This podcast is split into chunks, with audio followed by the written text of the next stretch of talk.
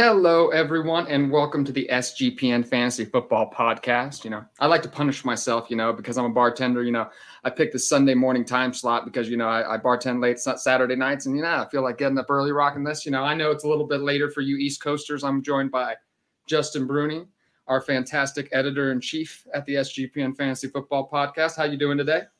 Doing good, doing good. I, I know it's Sunday. I mean, it's a little bit later for me, a little bit more early for you, but you know, this is uh this this is a day that we get on our knees and pray to our religion, the yes, NFL. Absolutely. Let's go. Yep. Sun, Sundays I have off in the restaurant business due, due to religious reasons. Uh, I do this, you know, so I, during football season, but I just continue it yeah. on during the off season. This is my Saturday. You know, this is me kicking off my weekend. I uh, I have off Sundays and Mondays, so nice. happy to be here, ready to talk some free agency but before we do that, I am just going to sh- give a shout out to WynnBET. Win really quick. They bring you the SGPN Fantasy Football Podcast. WynnBET is now live in Arizona, Colorado, Indiana, Louisiana, Michigan, New Jersey, New York, Tennessee, and Virginia.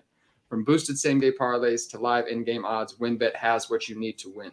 Sign up today, bet $100 and get $100 at sportsgamblingpodcast.com slash wynnbet. That's sportsgamblingpodcast.com slash W-Y-N-N-B-E-T. State restrictions apply. All right. Like I was saying, we were going to be talking about some free agency. It is right around the corner. So I figured we dive in, do some positional analysis. Everybody mm-hmm. starting off with the quarterbacks. Um. Yeah, you know, it's it's it's a little bit, you know, the quarterback's not an exciting, it's not a Russell, you know, Russell Wilson got traded and everything. I don't anticipate any giant moves like that, but we do have some big names on the slate here. Maybe starting off with Daniel Jones. Uh, mm-hmm. You know, of course, it's not typical that first round quarterbacks that you know coming off a great year hit the market like this, but the Giants clearly were surprised with how well Daniel Jones played last year. Um, yeah, and he had a fantastic year. You know, um, it was what do we have here? Uh, commanding maybe north of $45 million it was reported but then that was mm-hmm. maybe you know rumored maybe not to be the case after the fact you know Bruni, do you have any any thoughts on Daniel Jones? I know you know he's rumored to maybe go back to the Giants, maybe on the franchise tag. Right. But you know, there's he's certainly going to have. Yeah, I mean, unfortunately, well. to lead, to lead off here. Yeah, unfortunately, to lead off here, I have a pretty bland take that he's most likely going back to the Giants. I think that him and Brian Daboll were obviously a good match last season. And I feel like it may be difficult for him to kind of replicate the type of season he had this year with another team. So I do have Giants at the top of my list, but I do have some, you know, dark horses that I think could still be in play. A la the AFC South. They need some QBs down there. Texans, Titans, um, Colts. Now I expect the uh, Texans and Colts to address the quarterback position in the draft, but do they want Dan Jones to kind of come in and maybe, you know, fill the gap while they coach up a, a young QB? Not so sure. I, not the plan that I would go with, but that's a very quarterback hungry division. Um, those are like my my dark horses. After the Giants, though, I do like the Packers and the Panthers. I think those are offenses that he would fit well in. Both teams have kind of turned into like run first committed offenses. So I feel like he could play well into those uh, combinations. Obviously, we would need Aaron Rodgers to leave. We would need the Panthers to, you know, kind of get a little bit more aggressive with the quarterback market. And they've been a little bit more quiet as of recently, I feel like. But uh, again, they're going to need to get into the mix. So again, I think it's the Giants, kind of a bland, boring take there. I do think that they're probably going to tag him and just get a more, you know, or a better feel, I should say, of you know what he can do in year two in the Daboll offense. If he takes a big leap forward, great. Then he'll get a you know a bigger extension next summer, probably higher than the forty five million that he's asking. So again, not a very sexy pick, but I think it is the right pick. Yeah, you know, I I agree. You know, it's it's hard to it's you know it's nearly unheard of for the for you know a team to let go of a quarterback, you know, ascending young quarterback like that that they drafted in the first round in free agency, no less. So you know, I I anticipate them to tag me. You know, and that's the smart decision. Um, you know, Daniel Jones has only shown us what he can do really for one year. You know, he's had his moments in the first couple years. You know, he was a turner. You know, I Mm. Use a fumbling machine. You know, that's what I that's what I refer to as Daniel Jones. And I, you know, Josh Allen had some of the little Daniel Jones in him a little bit at the end of last season. Um, but you know, he fixed that this year. He fixed up the turnover issues. He played really smart, especially you know considering the wide receivers he was thrown to. You know, I think he does deserve a chance to see what he can do, maybe with some improved wide receiver corps. And you know, there's no reason to think he can't be, you know, really be a successful fantasy quarterback. He had over 700 rushing yards last season, and, he, and you know, we know that's a cheat code in fantasy football. So you know, even if his uh, passing numbers are you know, kind of pedestrian, you know, he's locked in for a good, a great fantasy role. So I'm excited to see what he can do this year. But I do agree it is smart for the Giants to franchise tag him to see what he can do one more year. Do you see that? Can you know? Do you see that su- success sustaining going forward? You know, he didn't have many wide receivers like we were saying last year, but you know, we've seen fluky years. You know, we've just seen you know maybe quarterbacks just have their you know day, and then maybe you know some film gets them figured out and everything. So you see the success continuing, especially if he returns to the Giants. Yeah, I mean they have a ton of cap space. So even if they spend enough to tag him, they should have enough to still bring back Saquon and probably add a piece to the offense, whether it be a tight end, whether it be a receiver. But I mean, they're kind of a poor rich man at, at the receiver position. You know, they've got Isaiah Hodgins, uh, Darius Slayton had a nice reprise last last year. He had a nice little, you know, little bounce back season. Um, I'm interested to see what they do with the tight end position. I think that's something that they could dr- address in free agency. That'll be far more uh, captivating to their roster than say you know restarting at quarterback, having Brian Daboll have to you know re- completely start from scratch with a brand new quarterback. Um, so I think that they could be in, into that market. And yeah, I see this team taking a step forward. I mean, it was just year one with Brian Daboll at the helm, uh, better and simplistic play calling that minimized uh, turnovers and you know just produce a more efficient offense for Dan Jones and the Giants. So yeah, I, I feel like the project is going well so far, and they're probably going to continue to take uh, take another step forward in this division. I, I, I, tend to think you're right, and I'm I'm hoping so because I've, I've sent out some offers for Daniel Jones. I've got him for you know mm-hmm. I think I sent out the think I sent out the 110 or 19 or 110 a, a, week or two ago, and I got Daniel Jones. And I'm willing to buy him at that least first round price. You know, maybe mm-hmm. even pushing into that 17, 18 pick. Getting a little pricier than that makes me feel a little nervous. Uh, I don't know if he, you know, I would put him, you know, above Anthony Richardson in a draft, probably, you know, especially when we don't have that draft capital yet, just in a vacuum right this second. Definitely ahead of Will Levis. Um, you know, I don't know if he's in that Bryce Young, CJ Stroud, though, territory yet. So, we will see what happens. You know, it will. I likely see him returning to the New York Giants, though. You are correct. Next up here, I have Derek Carr, who is a new free agent. You know, uh, unexpected, you might say, especially when Josh McDaniels came to town last year. We thought, you know, Derek Carr might have his best season to date, but um, that was not the case. Despite finishing 11th in pass attempts, pass attempts, he was 19th in fantasy points points per game, four straight years as a kind of a low end, middling quarterback too uh, you know, only really valuable in super flex leagues. Passing, you know, passing touchdowns always kind of an issue, you know, and that didn't change last year with Davante Adams. Poor mm-hmm. under pressure, and you know he had a solid, solid supporting cast last year. So, you know, he's kind of, you know, I've seen Jets and Saints rumored recently. Is there a place that you see Derek Carr, you know, you know, as you know, getting over this quarter middling quarterback two hump, you know, maybe getting to quarterback one, or do you see kind of this no matter where he lands? No, I mean, I think that he's in a very good situation right now to pick obviously where he goes. He's going to be able to, you know, kind of tailor the situation to best suit his abilities and, you know, what he can do on the field.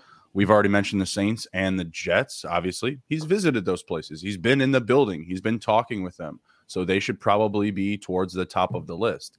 I don't love those locations, those landing spots for him. I prefer the Falcons. I think that's a very good situation for him in, in Atlanta. They still have the eighth pick that where they could build around him and attack the draft. Um, you know, if they want to be very aggressive, they could go after a top receiver or move back and take you know um, a position player that they feel is going to be available. But I like that start. Drake London, Kyle Pitts, even Tyler Allgeier. I don't think that it, feels like they may not be going shopping for the running back position. Maybe they go out and get Derek Carr and another receiver. They also have a ton of cap space and I feel like they're a move or two away on defense, you know, from really pole vaulting up the division, which shouldn't be that hard. Like I feel like this division should be sought out by Derek Carr. It's pretty favorable. The Bucks just won with an eight and nine record, you know, and that that team has their quarterback retiring. So the Bucks were the, the next team I had behind them. And again, like I believe that the the the Jets and the Saints are players here. Like they're going to be active, but everybody knows those teams. So I got the Falcons and the Bucks behind uh, the Jets and the Saints, just because I feel like those situations are very good. Obviously, with the Bucks, you still have Mike Evans, Chris Godwin. I mean, I, I know everyone's you know pooping on Leonard Fournette, but he still finishes an RB two. They've got Rachaad White there; he's up and coming. Like they've got some good weapons down there. Um, I'm not sure, you know, about the maybe the push forward for Cade Otton, but you know they have a very interesting offense. I Russ Gage, I didn't even mention him, right? Like they have some depth there. So that's that's a favorable landing spot. I like the Falcons. Really, that whole division. Give me anywhere in the NFC South. I think is a good spot for him. And, and we know Derek Carr likes warm weather. He is notoriously poor in cold weather conditions. And mm-hmm. yeah, the NFC South would would do him favors there. Yeah, I, I don't. I didn't know. mention Carolina, but like, does that do they feel like a player for you for for Derek Carr? They they, they haven't felt like they're. It, it doesn't like, again, feel like, like been in those conversations it doesn't feel like that's the direct. It feels like they're going to get a young quarterback if they're going to do it. It doesn't feel like mm-hmm. it doesn't. You know, they don't feel necessarily like next year is going to be their year. So I, I, you know, Derek Carr feels like more of like a, you know, kind of a band aid. You know, maybe if you're the Falcons, you take that route if if you're not impressed with Will Levis or Anthony Richardson eh, mm-hmm. with the eighth pick and you don't feel like moving up in the draft at all.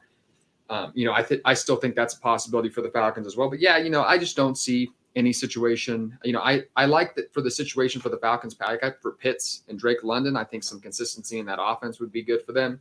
Mm-hmm. Um, I don't love it for Garrett Wilson and the Jets. I don't know if that improves his stock at all. And yeah, I just don't see it any place that Derek Carr, you know, any of these landing spots he goes where he's more than he was last year. I just don't see him getting past that quarterback two hump. You know, productive super flex quarterback. You know, you're fine putting him in that super flex position, but he is not going to win you any leagues. Let me let me ask you this to the to the Bucks. Who would you prefer? Because I've heard this name floated around the the Buccaneers. Uh, Carson Wentz or Derek Carr. Like for your Chris Godwin and your Mike Evans stock, who would you prefer go there? Probably, probably Carson Wentz. You know, I just feel like you know he, he's going to be a little bit more willing to you know heave it up to Mike Evans a little bit. I just you know uh, especially Mike Evans, I feel like would do better with Carson Wentz. Chris Godwin, a possession receiver, would probably do well with either one. You know, you might even say he would actually do better with Derek Carr, but overall, I think Carson Wentz a little bit more prolific would probably be a little bit better in that offense, but. Mm-hmm. That neither of those are attractive options. That's what I'm, that's what I'm saying. Like at, at the end of the day, these guys are gonna land on new teams. They're going to be starting quarterbacks week one, and we're going to have to adapt to those situations with the other pieces around them, right? So we will see. Yeah, it, this is going to be a little bit of a carousel this offseason. You know, I've, been saying, you know, I think the Bucks maybe should just go with Trask, see what they got, and then you know, not, you know, not you know, not push their cap strapped issues right. down the line anymore. I think they need a little bit of a reset. Take this year as a rebuilding year, and come back strong in 2024. But if they're rebuilding, don't wouldn't that be more likely for them to dish off of Mike Evans, Leonard? Yeah, Fournette? that's what I was going to say. You know, uh, yeah, Fournette and Mike Evans maybe don't you know, fit into that mold, so maybe they move off of those two. Uh, mm-hmm. Chris Godwin, you know, should be good for the foreseeable future. You be, you know, you could hang on to him. Right. Baker Mayfield is the next man I have up here. Uh, yeah. You know, I, I don't know if he has, you know, I don't know if he has much besides, you know, deep super flex leagues, you know, in a spot start or, you know, if, you, if you're strong everywhere else, you're starting Baker Mayfield in the super flex spot. But, you know, he had a strong, you know, he had, he had, was very productive, you know, game manager for the Rams last year, you know, brought some steadiness to the offense when it was a disaster after, uh, you know, just Mike Matthew Stafford wasn't healthy and the offense just wasn't performing. Uh, yeah, you know, sh- you know, shorter pocket passer, you know, not super mobile, not going to add anything with his legs. So his fan, you know, his fantasy value, you know, probably isn't that great, like we were saying, but he's a capable super flex starter. Third, 31st in QBR though last year, 29th in yards per attempt, 18th right. in accuracy rating. You know, playing good is relative to, to, for Baker Mayfield here. So he's going to be on a fringe starter. You know, somebody might bring him in, you know, just for as a bridge quarterback somewhere. Uh, some of those names, teams that I've seen, Steelers as a backup, to Kenny Pickett and the Saints, and then coming back to the Rams as a backup as well. But is there any destination? Maybe you see him, you know, maybe the Tampa Bay or anything like that. Maybe making a play for Baker May- Baker Mayfield, bringing him in as a potential starter. Nope, he cleared waivers, meaning no one wanted him. No one wanted him for free, right? So the Rams got him. I think he stays there. The dark horse that I have, other than the Rams, is Miami. I think him and Mike McDaniels. I think they get along. I think that they need a better backup than Teddy Bridgewater and Skylar Thompson. They obviously showed that last year. And a backup role, I could see him going down to Miami. I think him and Mike McDaniels would have a, a lot of fun calling plays on the sidelines. Hold, hold the support. Two short, scruffy guys, you know, getting Smoking together. yeah, I love it. All right, perfect. That, that's great. I, love, I can I can see it now. Uh, Baker, you know, Baker Mayfield. Yeah, I mean, he had. I, I think he's a capable backup quarterback in this league. I don't think he's right. going to be a starter anywhere other than maybe spot starts or a bridge quarterback down the line here. But I think I gotta, that's probably smart. I got to ask you, me and me and uh, A Rob, we got a we got a side bet. I got Marcus Mariota as a Week One starter. I, this is a prop bet that I won last year. I won last year, and I picked it like kind of around similar time frame, like right before free agency. I said Marcus Mariota will be a starter NFL Week One. Who is more likely to be a starter Week One, Marcus Mariota or Baker Mayfield? You, I, I, we've had you asked me this. I know we, I know you asked me this at some point, but Did I'm I? gonna, I'm gonna go with. Uh, I, I get. Uh, I'm I'm gonna go Baker Mayfield. Baker Mayfield is a more likely starter. I, I, know you. I know you said Marcus Mariota. I just don't. You know the way he ended last year so mysteriously, just kind of disappearing from the Falcons. I you know I know oh, he, kind of he, he, he, quit. yeah, he, said, he said, "Screw you guys. I'm going home on the IR." Like, he's not good enough to do that. Marcus Mariota is not good enough to be like I'm too good to be the backup quarterback here. You know what I mean? So I just don't. I, I just don't see him walking into good standing anywhere. You know, starting quarterback. You know what I mean? So unless he went, maybe that's the case. Unless he goes somewhere like the Fal, the Fal, uh, not the Falcons, the Arizona Cardinals, where Kyler Murray yep. may not be back week one. Now that's a mm-hmm. possibility. Mm-hmm. I could potentially see that, but I don't see him unless the starters like Shell back to the reason. Titans. back to Tennessee, can, and that'd be smart. Ryan Tannehill could get benched at some point this year, so yes, you or could traded see, or, or traded.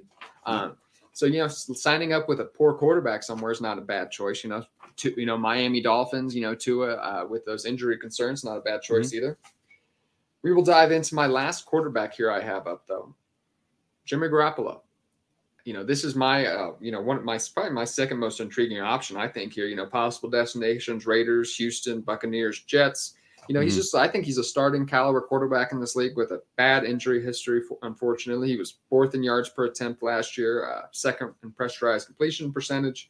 Um, still just was 16th in QBR, low end quarterback too for fantasy purposes. And but, you know, um, capable of playing up to the situation, I would say. So, uh, you know, I think somebody's going to bring, uh, you know, he's, he's going to be a starter somewhere, I would think. You know, I think he's going to take up one of these big name spots here, you know, whether that be the Jets or the Bucks something like that. You know, do you have a favorite? Do you have you have a favorite spot? You just you just nailed them on the head, buddy.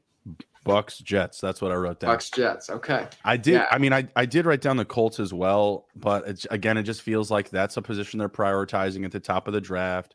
No reason to have you know Jimmy Garoppolo come in and compete with a guy that's just going to take over the job and at, at, minimum a year. You know, if they don't do it right away. So I think the Colts are a good pick just because um, like that area is is very close to you know he's he's from Illinois, but he played for Eastern Illinois, Eastern Illinois, and in, in, Indianapolis. They're very close. He has you know kind of a following in that area. So, and uh, better on taxes as well. Certainly, certainly keep more of your money than playing for the Jets.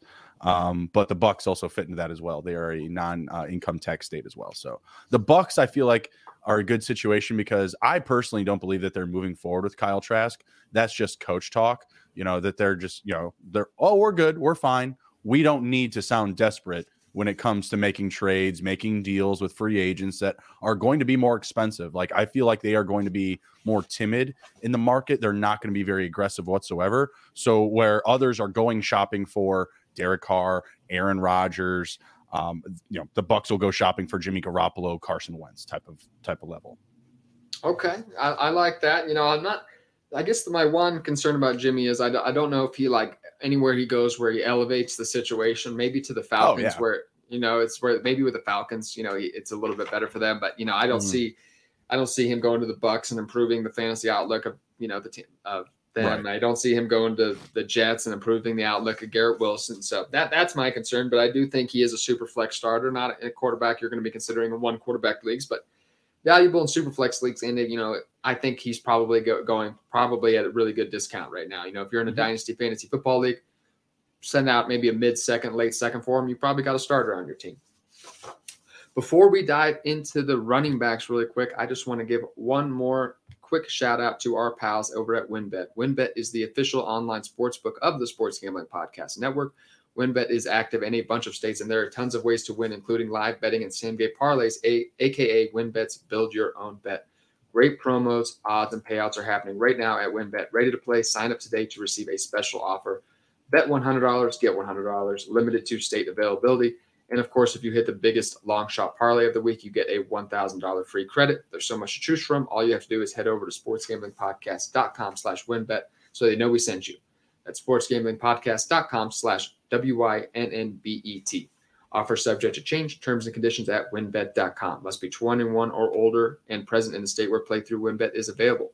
If you or someone you know has a gambling problem, call 1 800 522 4700. Also, going to shout out the SGPN merch store. The SGPN merch store continues to add new items to the store every day. Or head over to store.sportsgamblingpodcast.com to get your friends shirts, hats, sweats, and hoodies. I've been a big fan of the hoodies lately. I'm not a hat guy. You know, I, I don't like to put a hat over this hair. Never have really. You don't look like a hat guy either, Justin.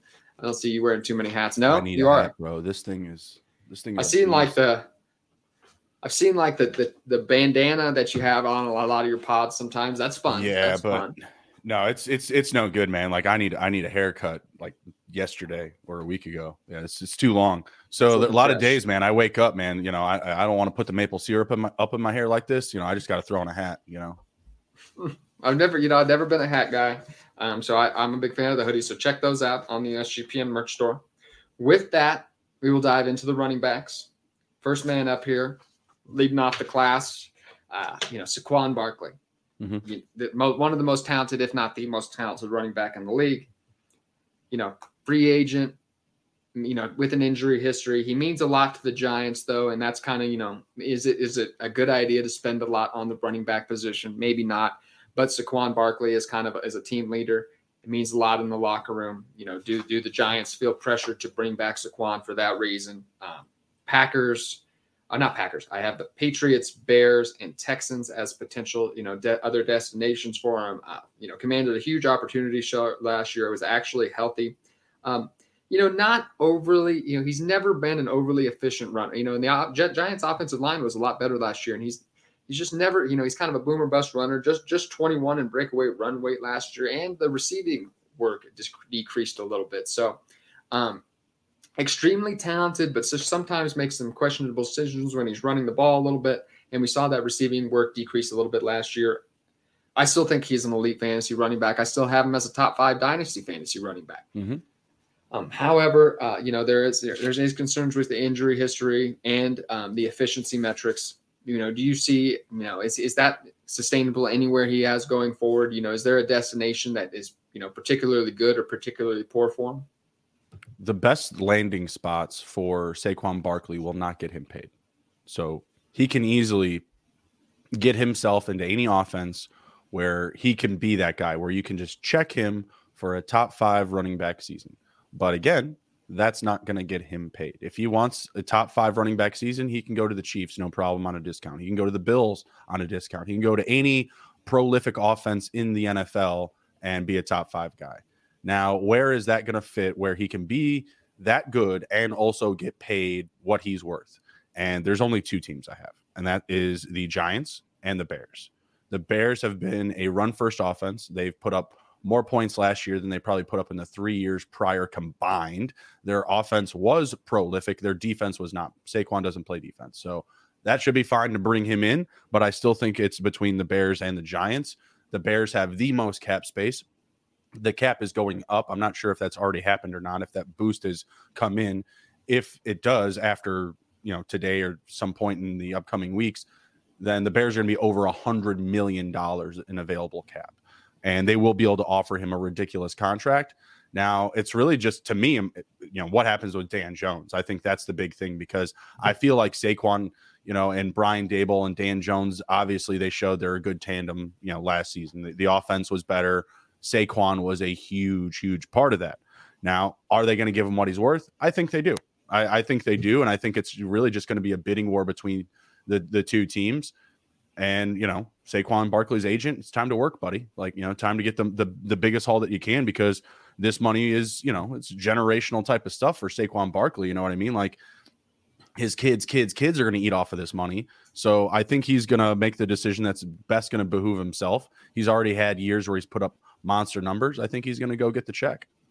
As a running back, you probably should. Uh, you know, no one's counting your Super Bowls as a running back typically and as you know that then obviously money is a lot more scarce than most positions so i, I think that's probably smart to go ahead and get that money if you're saquon barkley uh, you know the one, one thing i would question is you know just with a running quarterback you know acquiring and spending so much money on a running back is is that smart in today's day and age? You know, to kind of create such a run centric mm-hmm. heavy you know offense where you're going to be running, so you're going to feel pressure to give Saquon Barkley 20 rushes a game.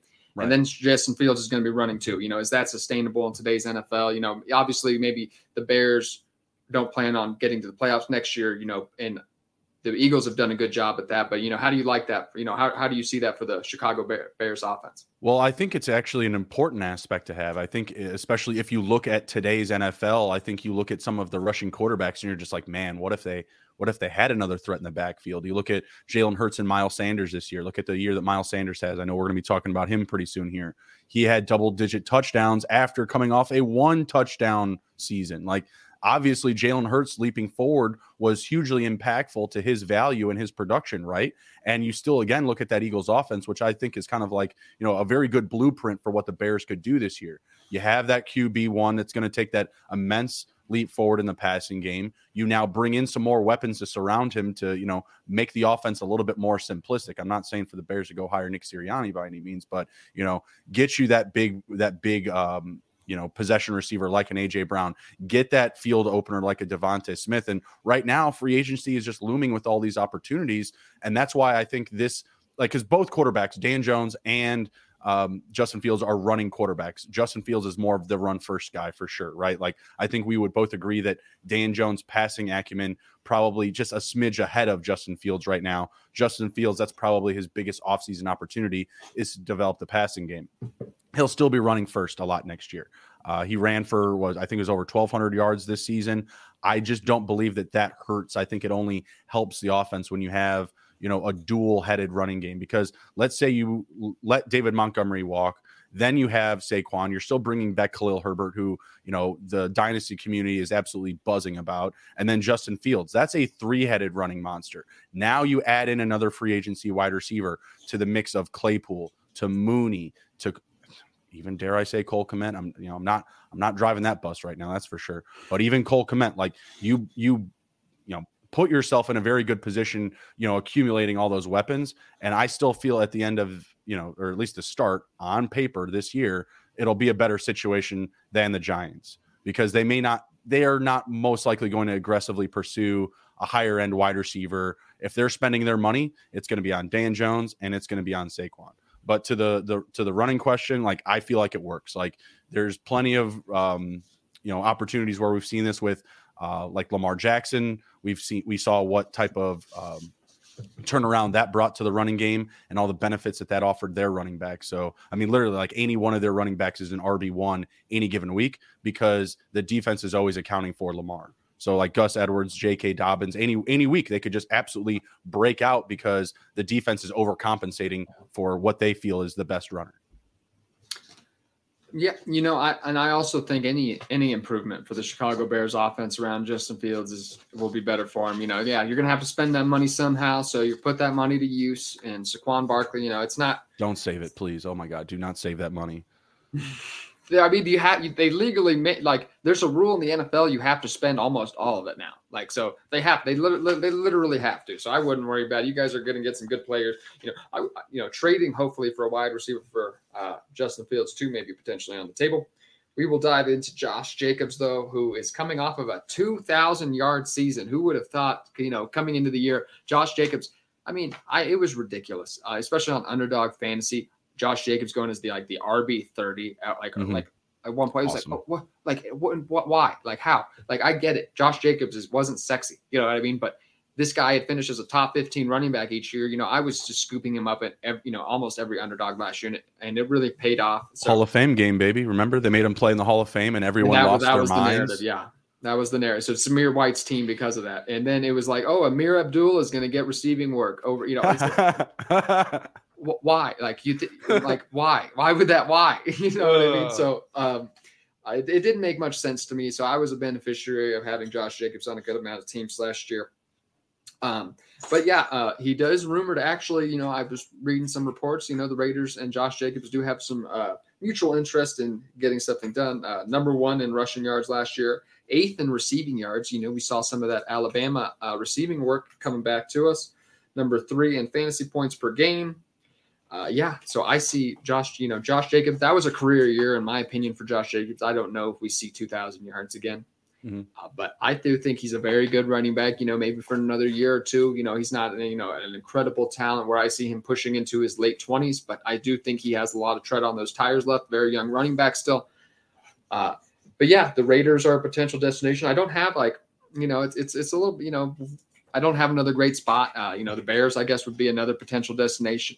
Do you have any uh, favorite potential spots? You know, one ones maybe that wouldn't be very good either. Least favorite spots, I guess, too. He's getting tagged. He's not leaving.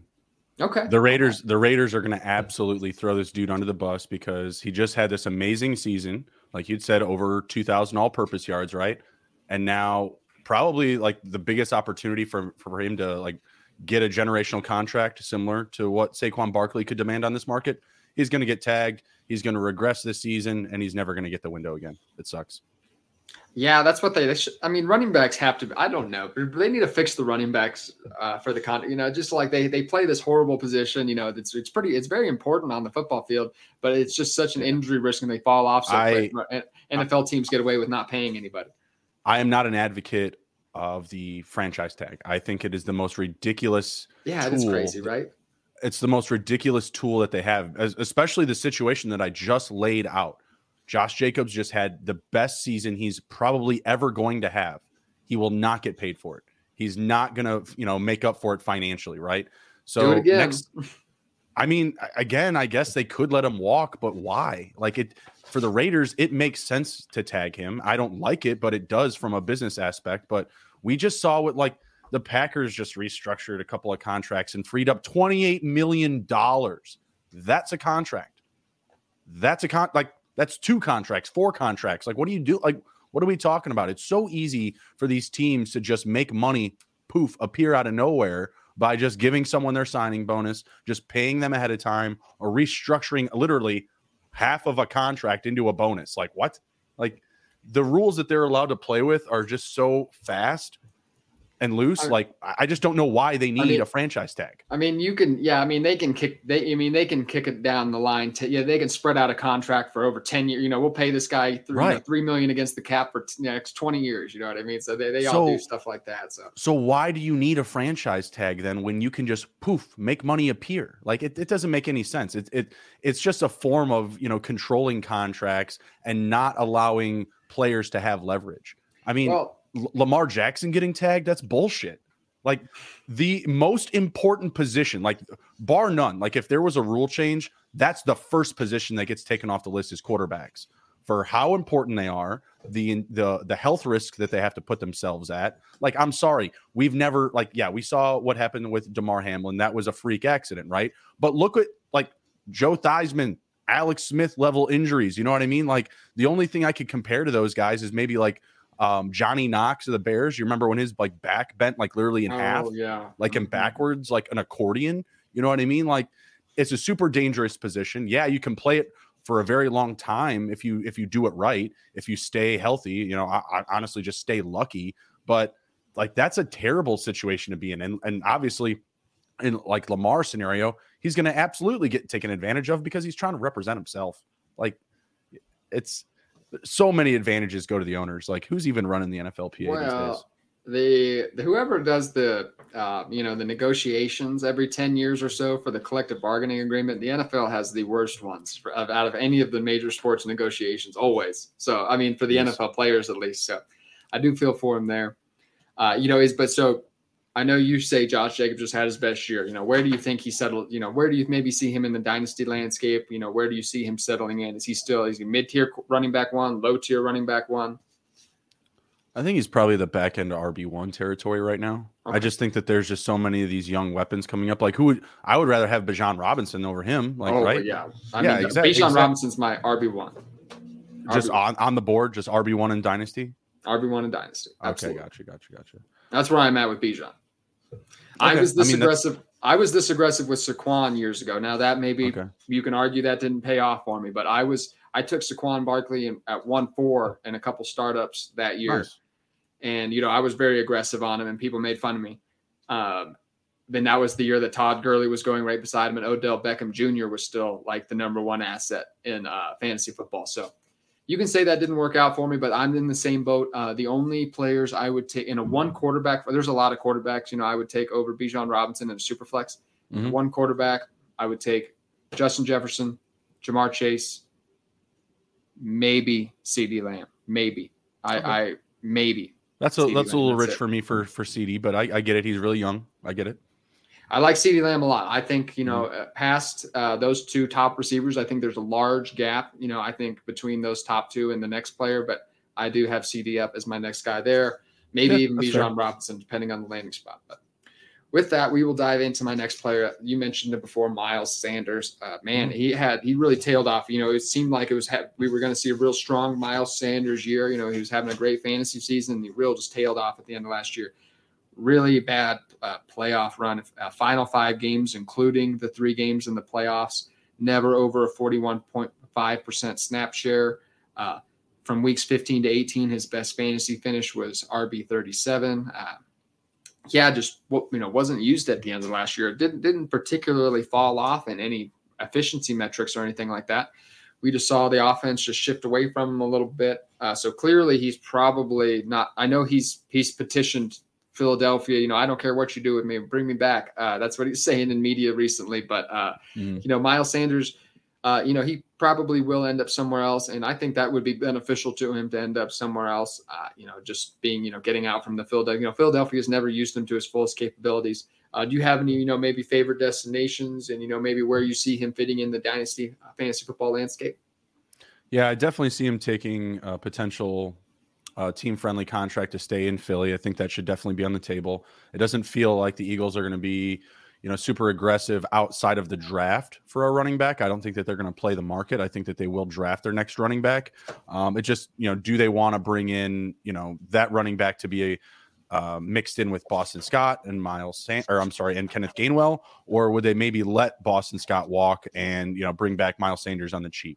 That's what I would do, just because you had so much success with them in the offense last last season, and there's not going to be one running back that's just going to demand the ball you know, with volume over the rest of them, including Jalen Hurts.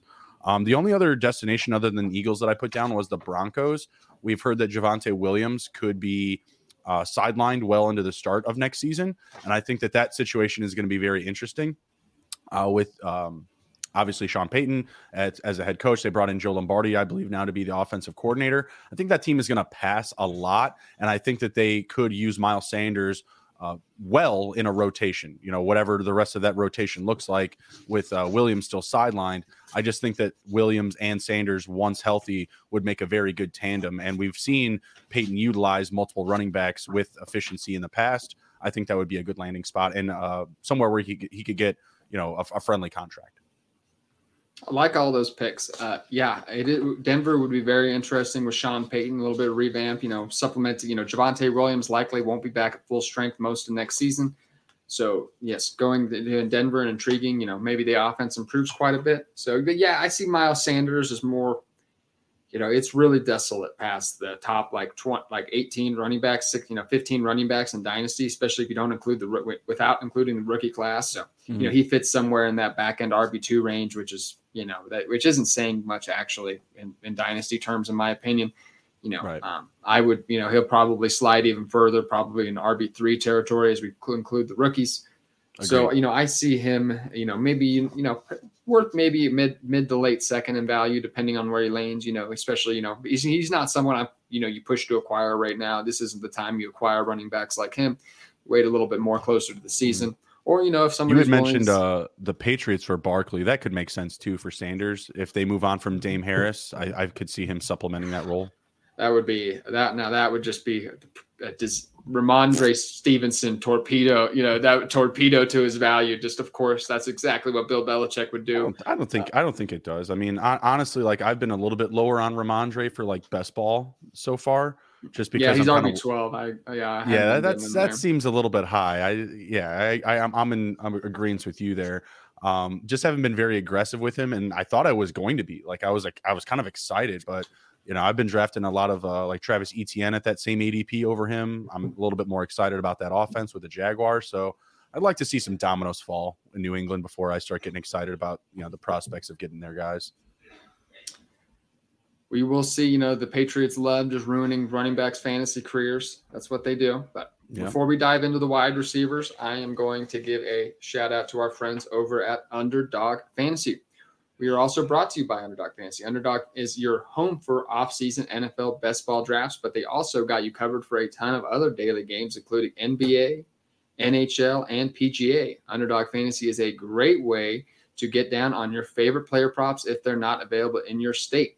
Head over to underdogfantasy.com and use promo code SGPN for a 100% deposit up to $100. That's underdogfantasy.com, promo code SGPN. And we are back, everybody, for those listening to the podcast on other platforms. We just got done with some getting some other great shout outs.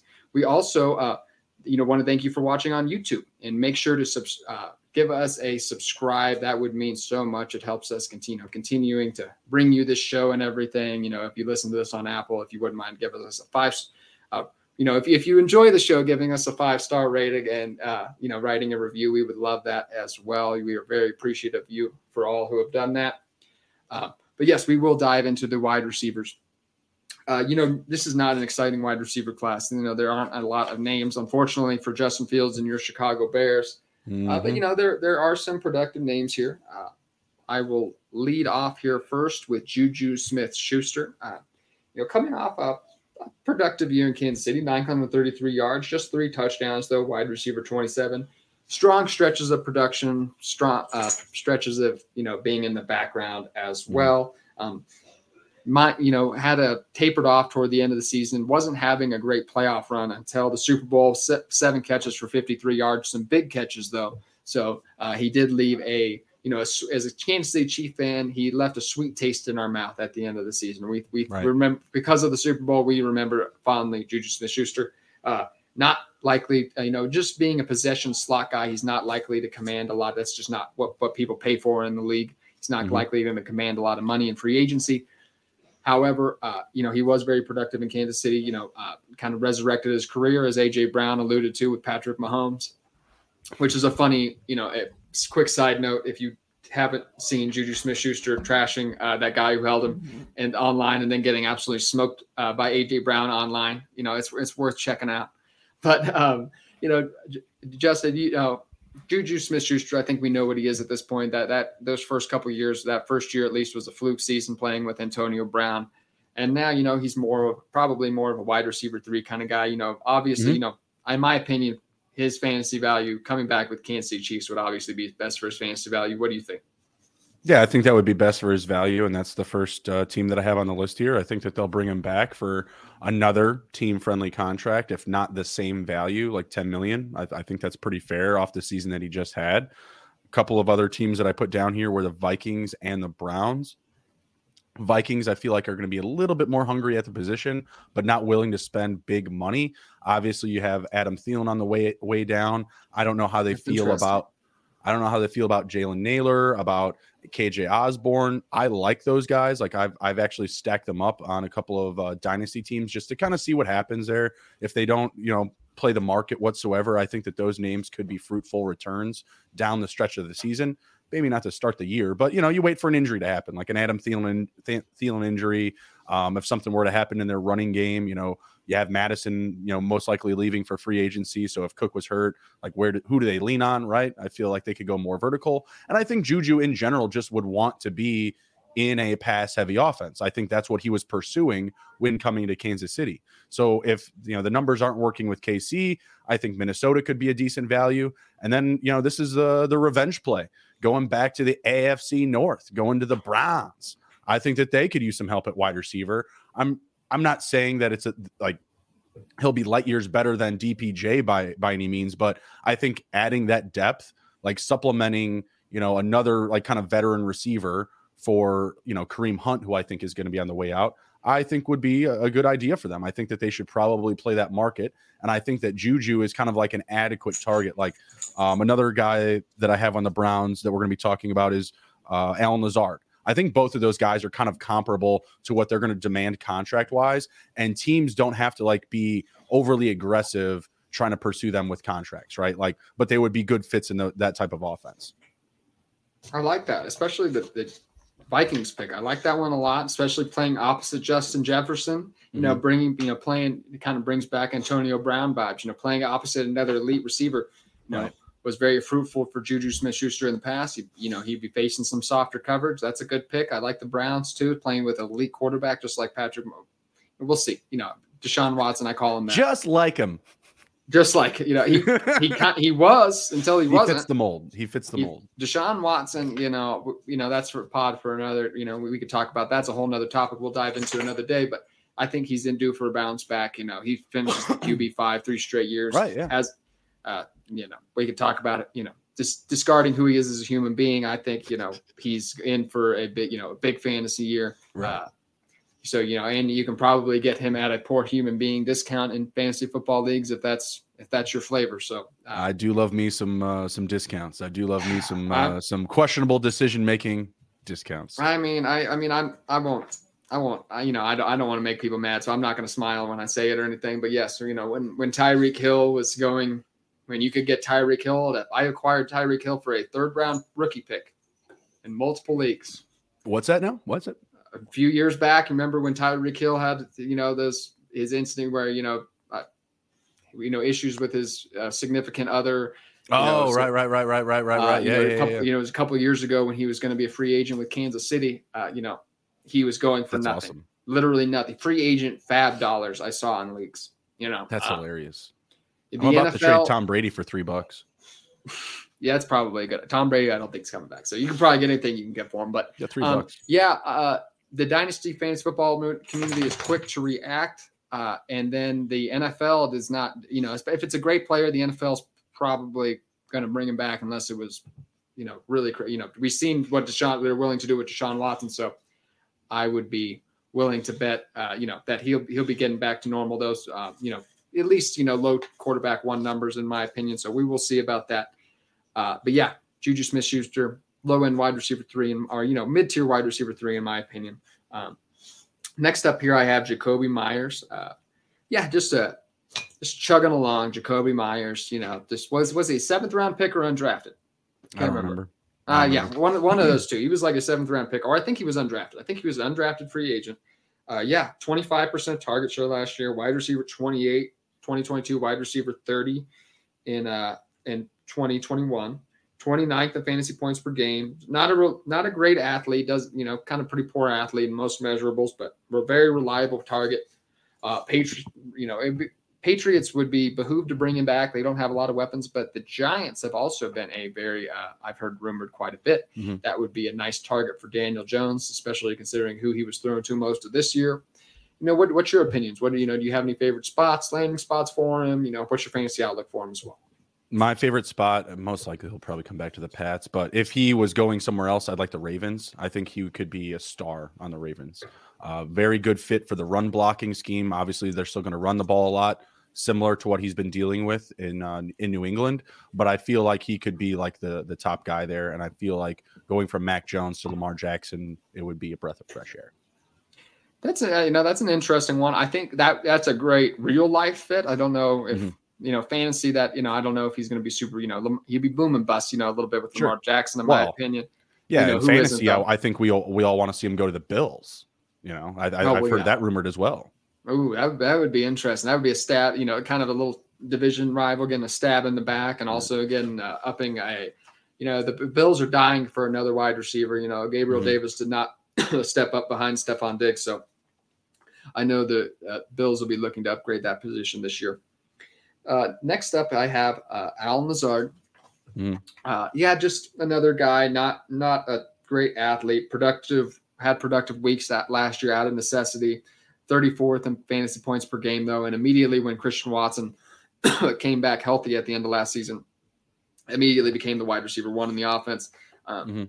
He is quoted at saying he's excited to enter free agency, but the Packers are also. Um, I also just read that they are talking about a new contract. So Interesting. maybe, yeah, uh, yeah. I, I I did. I just read that this morning actually when I was doing a little prep for the show. Uh, I Mhm. noticed. I, I thought he maybe was on his way out the door, but I you know recent you know in the last day or two there's some uh, articles suggesting that Allen Lazard and, and the Packers are working on a contract. So you know that would surprise me.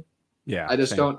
I just don't know if you know he just it kind of ended a little bit on a sour note. And you know, how's how's it going to get better than with Aaron Rodgers in a completely wide open offense? You know what I mean? Right. So it's hard to see him getting better, you know, than his low wide receiver three. But do you see any? Gonna, I'm sorry, I'm just trying to ponder to myself, what are they going to offer him? Like, what? It, like, I. I don't know. That's that's a very weird situation. I I was in the same same boat. Like I thought he was all but gone.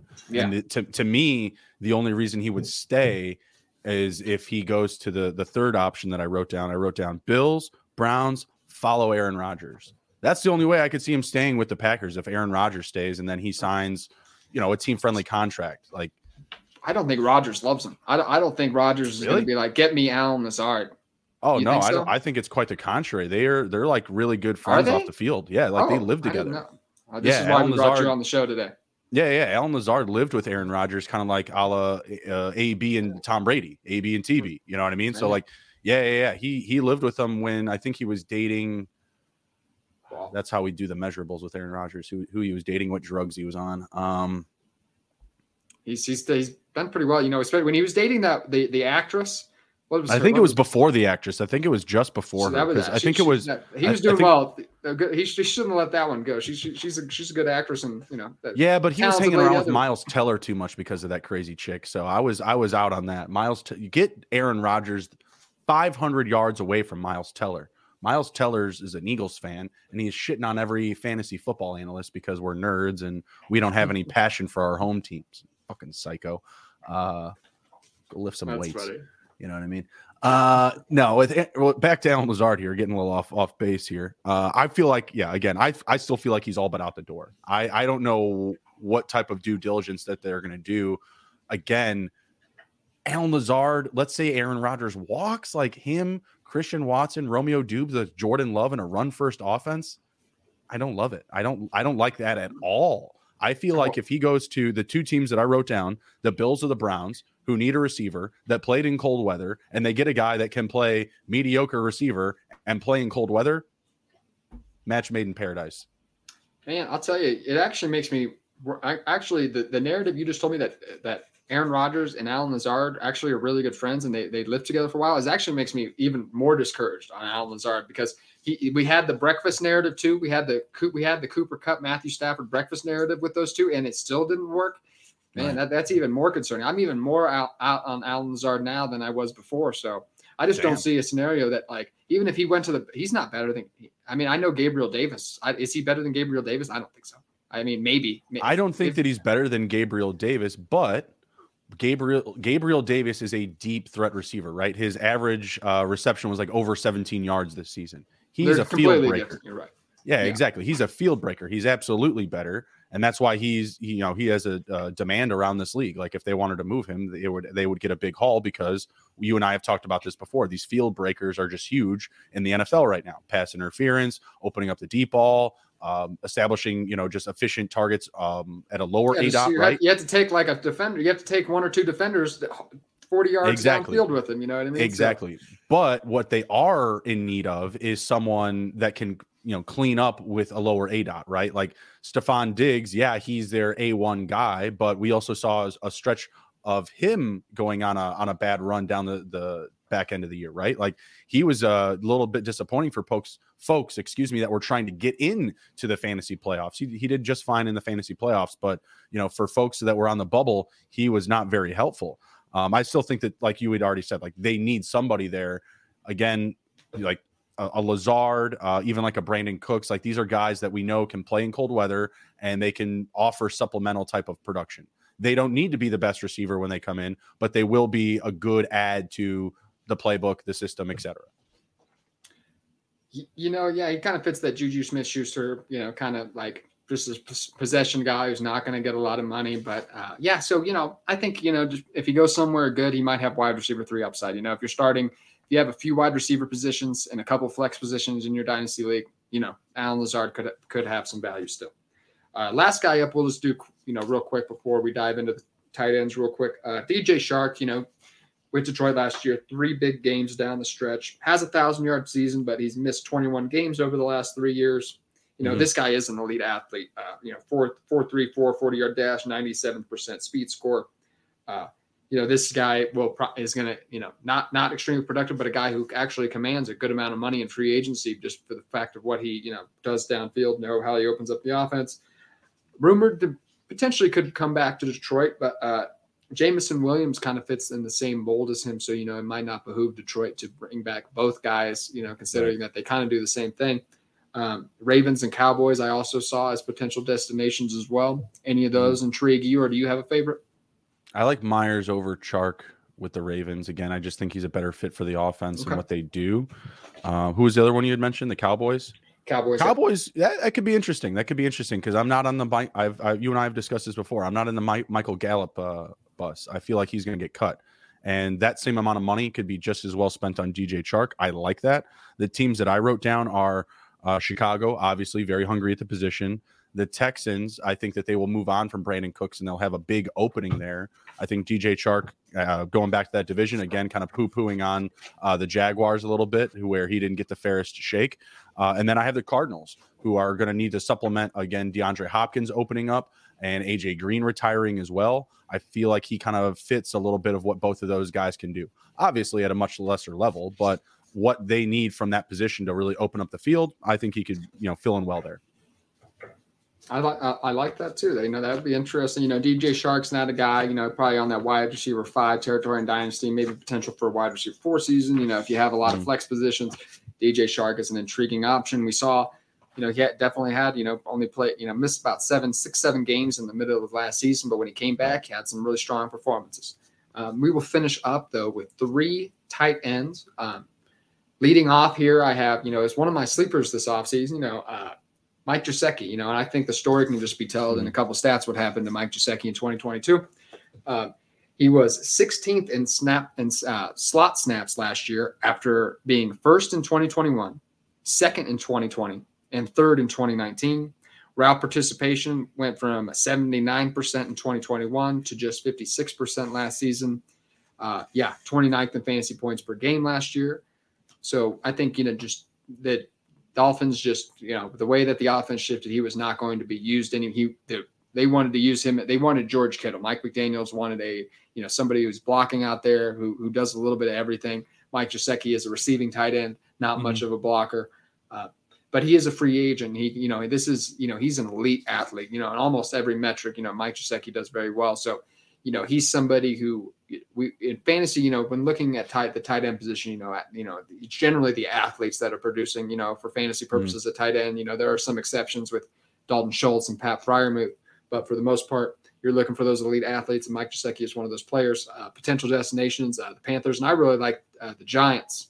You know, getting uh, Daniel wow. Jones, another fast receiving option, kind of, you know, in that Evan Engram mold, maybe that he uses uh, hopefully he's used a bit more those. So do you have any potential uh, destinations you, you see Mike Gesicki having any kind of bounce back season this year? I got to ask you first though, do you have a third option written down? I did not have a third option written down. Well, I have three written down, and my first two were Giants and Carolina. Let's go. Let's go. go. Yeah. On the on the same page here. I mean, it's a very thirsty position right now in the NFL. Like pretty much every team other than the Vikings could take a tight end in the NFC North right now.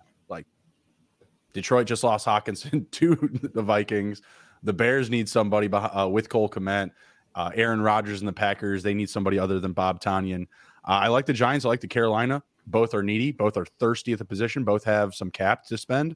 The third team that I wrote down, uh, it sounds like Hayden Hurst might be a potential cap casualty. I like the Bengals. Uh, I think that that he, they might be able to get him at a discount if they have to somehow say goodbye to Tee Higgins and they bring back uh, Tyler Boyd, Gesicki, and Chase, uh, that that might not be so bad. You know, it might not be so bad. And I like that. The Bengals are at the sixth highest cap right now. Kind of random. I didn't think they were that high. So they could. They. I don't think they'll be aggressive, but I think that they could get him at a, at a friendly contract coming well, in. The Bengals. The Bengals are about to spend all that money, and they won't, unfortunately, be acquiring any new players for it either. yeah. That so makes we'll, sense. They, I mean, uh, I mean, they've had they've had the the mold to make runs in back to back years. So I would yeah, yeah keep doing and, what keep going with what you got. And the, you know, this will be this will be the Bengals. Even if they sign everybody this year, it's still just going to be extensions. So the Bengals will mm-hmm. have this season to you know kind of in that cheat code, not paying Joe Burrow, not paying Ja'Marr Chase, not paying Tee Higgins. You know, that's the benefit of drafting very well, you know, so they they Mhm. earned it. They you know they drafted very well, and they don't have to pay their young talent quite a bit, but it is just around the corner, and that'll start kicking in likely in 2024 a bit. Um, next up, I have here is Dalton Schultz. Unlike unlike the other two that we're talking about today, Dalton Schultz is not a great athlete. Uh, 16th in A dot, Mhm. uh, 30th in target separation. You know, but he is entering the prime of his career. Um, you know, I always tend to think that, especially for a guy like Dalton Schultz, the best bet, you know, the best thing for his fantasy value would be to return to the Dallas Cowboys. Mhm. However, you know, I was, you know, as I was doing prep for the show and kind of reading the, the recent tea leaves, it is suggested that the Cowboys are unlikely to sign Dalton Schultz again. But I still think They've you know, got no money. you know, the, yeah, the things always change though. So, you know, we'll, we'll see what happens. But uh, Mhm. the Cowboys are a potential destination. Colts as well, I've seen mentioned. That could be, uh, you know, depending on who's at quarterback. And of course, uh, the most likely kind of one right now, the kind of linked is to the Chargers due to the Kellen Moore connection, who's their new offensive coordinator. Um, you know, potentially giving Justin Herbert another target to throw to. You, you cringe at all those options. You know, so No, none of those no, just you. just to, just following Kellen Moore to the Chargers. Like, I mean, you and I, we do not work in the NFL, but Gerald Everett or Dalton Schultz, go. Okay, all right. I, I, I I'm not going to agree with you here. I, I would definitely say Dalton Schultz. I mean, I Oh, really? Okay, all right. Absolutely. Yeah, I- I, mean, you- we just got done saying he wasn't an athlete. Like, you look at Gerald Everett, dude's an athlete. Like, I mean, Oh, Gerald but yeah. Everett, Gerald Everett, closer playing to wide receiver than Dalton Schultz, in my opinion. Yeah, but I mean, at some point, production has to come into it. Dalton Schultz been good. Now, I do. I have compared it Yeah, to but Austin. Gerald Everett's been buried on his rosters. Like, he hasn't had a he hasn't had a fair shake as like a top target on his team. La- last year, he kind of got a fair shake. I mean, Mike, Mike Williams, and Keenan Allen missed significant portions last It's true. season, It's true. and um, and you know, Dalton Schultz has been. You know, he deserves the benefit of the doubt. He has been. I compare it to Austin Hooper, though. I do agree. You know, he was like you know when Austin Hooper left the Falcons. When he left Mhm. the Falcons, he I think what he had a huge season with the Falcons. Uh, you know, at least He had a huge he- season, and then Yeah, nothing. So this is kind of what I'm talking about. Possession tight end, not a great athlete. Um, right. so I could see. I don't know if I see him taking that big of a fall, but uh, yeah, I, I, just take. I just feel like with this market right now, like why I just don't know why you would want to follow Kellen Moore. It's just again a unilateral move. You don't know what that offense will look like. I mean, even if they got off of Keenan Allen and Gerald Everett, you're still going to have Austin Ekeler there demanding the ball every other touch. They would still go out and get other weapons. It wouldn't be like he would be the top guy. I just I just don't like following Kellen Moore. That's that's the only part that I where where where, do- where would you see like where would get you excited for Dalton Schultz next season? I would again they, anywhere in the NFC North, bro. It's wide open. Those teams have money; they'll pay you. Like the Lions have a big need, the Bears have a big need, the Packers have a big need. Um, I mean, shit, we go around the whole league. I mean, you could throw him in with Dawson Knox in Buffalo as a double tight end set. If you want to buy in on the Kansas City Chiefs, someone's got to replace Travis Kelce in a couple of years. Another another team where I could see double tight end sets being like the new thing again. Uh, I don't love Logan Thomas with the Commanders. Again, like these are situations where again, like there is a tight end there, but I think that he could be better than what they have, or at least be another weapon in the offense. Uh, Okay. gosh, I'm just, I'm just running around the board here. Uh, don't hate the Broncos either. Obviously, Greg Dulcich, he's going to be a sophomore, still a little Now bit that, younger. now that that would be somewhere I would not want to touch if I was Dalton Schultz. I don't know if he wants that smoke trying to go up against Greg Dulcich uh, in on the depth chart. I mean, don't get me wrong. What what we've seen Sean Payton do with the tight end position is is pretty damn good, a la Jimmy Graham. So, give me We'll any see. athlete down there. Yeah, like I said, yeah, that's a different class of athlete though. So I, I, I you know, we'll see. He's probably, you know, he's going to chase that money, I'm sure. Um, so it'll be dependent on who wants to pay him. Uh, But there, there will be a market. You know, anytime you test free agency and you, you're a good player, you know, you'll get paid by somebody likely. So Mhm. good for him, nonetheless. And last up, the last player we'll be talking about today is uh, Evan Engram. You know, this is back to it, elite athlete, 100th percentile on the 40 yard dash, 97th percentile speed score, 87th percentile burst score, 90th percentile agility, 93rd catch radius. I mean, in the 90th to high 80s in every uh, category. Not a spring chicken anymore, though. 29 years old in 2023. Number one slot snap, slot snaps last year. Uh, relished in the role with Jacksonville. You know, uh, Mhm. you know, had some issues with drops maybe a little bit toward the beginning of the season, but uh, really came on strong at the end of the year. Uh, but man, he was he had a great. He was the tight end five this last season, tight end five in 2017, his rookie season. A lot of middling, injured, injury riddled years, poor production for a few years there. Right. But yeah, yeah, he's free agent this year. Discussed he wants to come back. Trevor Lawrence is petitioning for him to return to Jacksonville, but we will uh, we will see Calvin Ridley probably in a Jacksonville uniform this year as well. So mm-hmm. that clouds up the target situation a little bit. Um, I didn't really have another, you know, I haven't, you know, I was trying to dive in, try to find another option for Evan Engram. You know, not, one hasn't emerged for him yet, but you know, some of the options we've discussed already, like you said, the NFC North will be tight end hungry. You know, do you have any, any, you know, I know you're going to say that the NFC North and all those, you know, would be great fits for him. Probably any other potential destinations. I didn't put those teams down for him just because, again, I I'd kind of already listed them. I knew that we were going to run through them, so of course they should be on the table as well. Uh, Bears have a ton of cap if they want to spend money on them. I don't think that they will. Uh, I have down the Jags returning. I think that's the best scenario. It's a mm-hmm. very deep talent group. You're going to be playing again alongside Christian Kirk, who you're already comfortable with this past season. You have both. I don't know if, if Marvin Jones is coming back, but you still have Zay Jones there. You're adding Calvin Ridley. You have Travis Etienne. It's a great, great offense to be a part of, and he doesn't have to be you know like this like big like concentration on the on the defense right like he doesn't have to be accounted for with any severity so I don't think that he should go to a team where he's going to be more exposed to, uh, to more coverage. So I went with the Cowboys and the Seahawks behind the Jaguars if he does not return. Cowboys like again would be hungry from a Dalton Schultz exit. I would not hate if they cleared cap to you know to make a move on him or get a team friendly deal. But again, in that situation, he would be more included and be more exposed uh, to de- defensive coverage. And then the Seahawks, I just thought was kind of Obviously, it's a downgrade at the quarterback from Trevor Lawrence to Geno Smith, but I felt like the comp was actually kind of comparable to the situation um, in Jacksonville because you have two really good receivers and Metcalf and Lockett. You have an, uh, a strong up and coming running back in Kenneth Walker, and then he would kind of be that next guy, you know. And he's a little bit, he's not like high exposure rate to the defense, but at the same time, like he would be kind of hidden behind those three heavy hitters. I think that would be a good fit there. And the season that we just saw from Geno Smith, um, his completion rate and how accurate he was, I think that that would be a good match for obviously a Evan Engram who has been, you know, woeful, we'll say, dropping the ball in the past.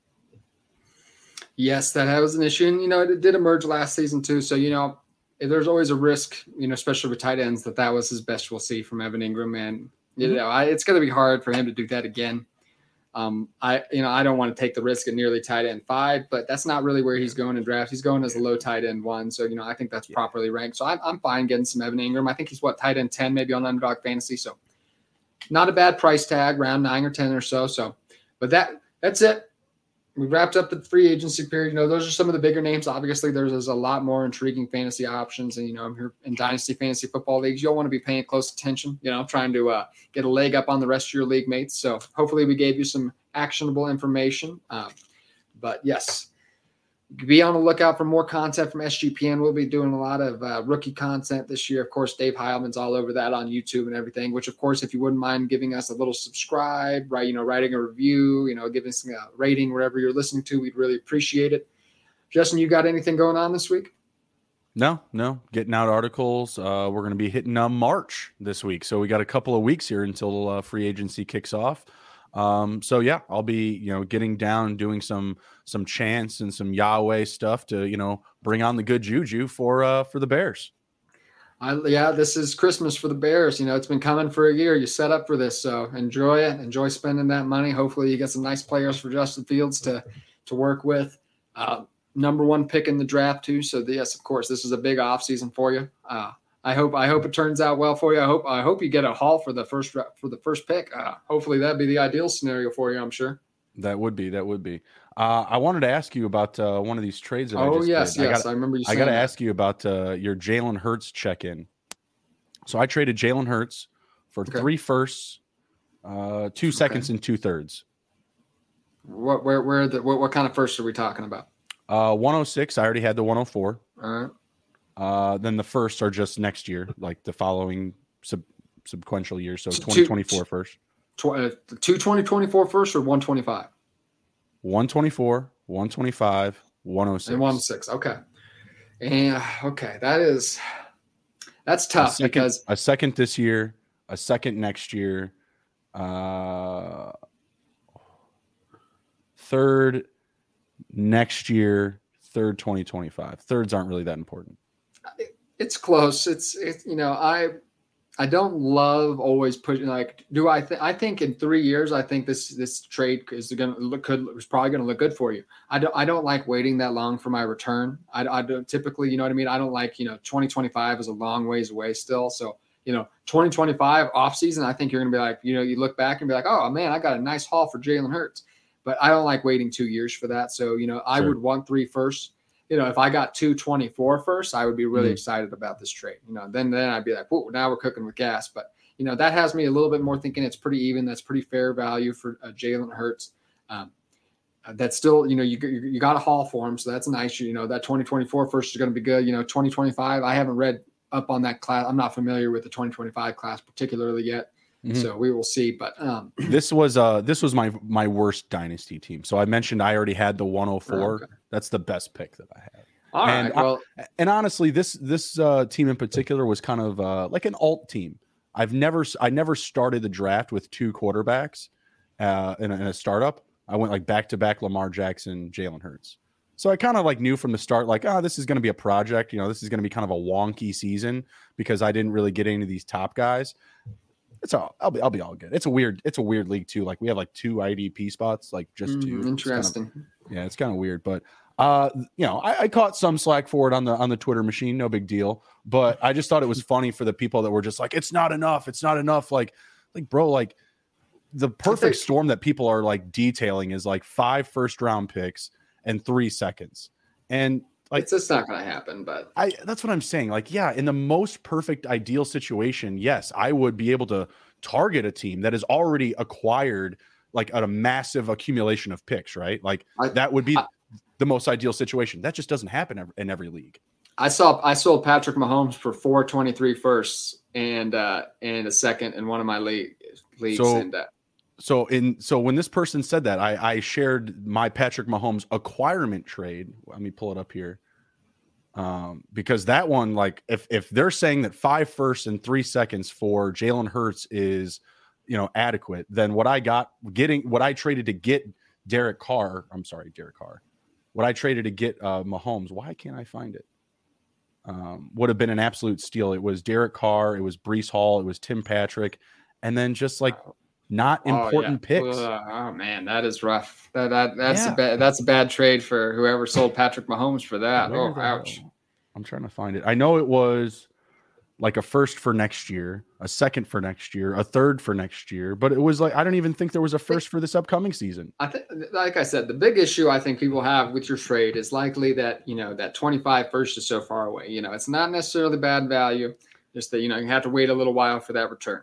Right. So uh, you know, I don't, I don't typically, I, I, ne- I don't like to touch my picks uh, farther than one year out. I don't like to trade my picks that are two years out, and I don't like to, I don't usually acquire like unless I was, unless they're looking to acquire a player that I don't really care about, and I think it's a bargain right. selling him for a first round pick, and they're just they're willy nilly throwing away their first picks or something like that. I typically don't acquire picks that future out either, but um, yeah, here it is. So it was Carr, Tim Patrick, Breece Hall, obviously, like the best asset in the trade for sure. Breece Hall, and then a, a 2023 second, a 2023 third. That's it. That's bad. And then bad a trade. 2024 first, 2024 second, 2024 third. Like mind blown. Yeah, that's that's two quarters, a couple dimes, a few nickels, and five yeah, pennies for, for, Patrick that's Mahomes. Yeah. That's like, you know, everyone always wants to call it out. There was uh, last year I did, I traded Joe Burrow and what was it? Two seconds for Patrick Mahomes, two first, and Leonard Fournette. Wait, what? Yeah. Wait, what? Wait, what? Yeah. Re- repeat what you just said to me. Joe Burrow, two seconds. Okay. For okay. my Patrick Mahomes, two firsts, and Leonard. Or I'm sorry, other way around. I got I got Burrow and Leonard Fournette, two firsts, Okay. I gave up Patrick Mahomes in two uh, seconds. That, that's that's where I was just like, I was like, repeat what you just said to me. I was just like, um, I was just like, you you got. I was like, you sold Burrow for Mahomes plus. I was just like, I was like, hold on. Well, I got right, two right, first round picks. I got a running back, and I got Burrow, and that's in a 20 team league. So Okay. like that's like those That those sense. picks were a little bit more valuable. That makes sense. Okay. All right. Now, all right. I just like I was freaking out. I was like, wait a minute. Burrows was worth more than Mahomes at one point. Like, okay. All right. All right. That's he was apparently to this guy. um, that's crazy, but yeah, good for you. Um, with that, we will end it though. Um, it was fantastic being joined by Justin again. We will be back next Sunday talking about something I haven't decided yet, but it'll be something. It'll be pertinent to the dynasty off season. You can count on that. So we will see you then. My Have a guess it'll great be uh, the combine. Combine. Yes, that's it. That's it. That's what we're talking about next week because that's what's happening this week. Combine. I lose track of time. Here we go. Combine next week. Have a great week, everybody. We'll see you soon. Okay. Thank you so much. Take care.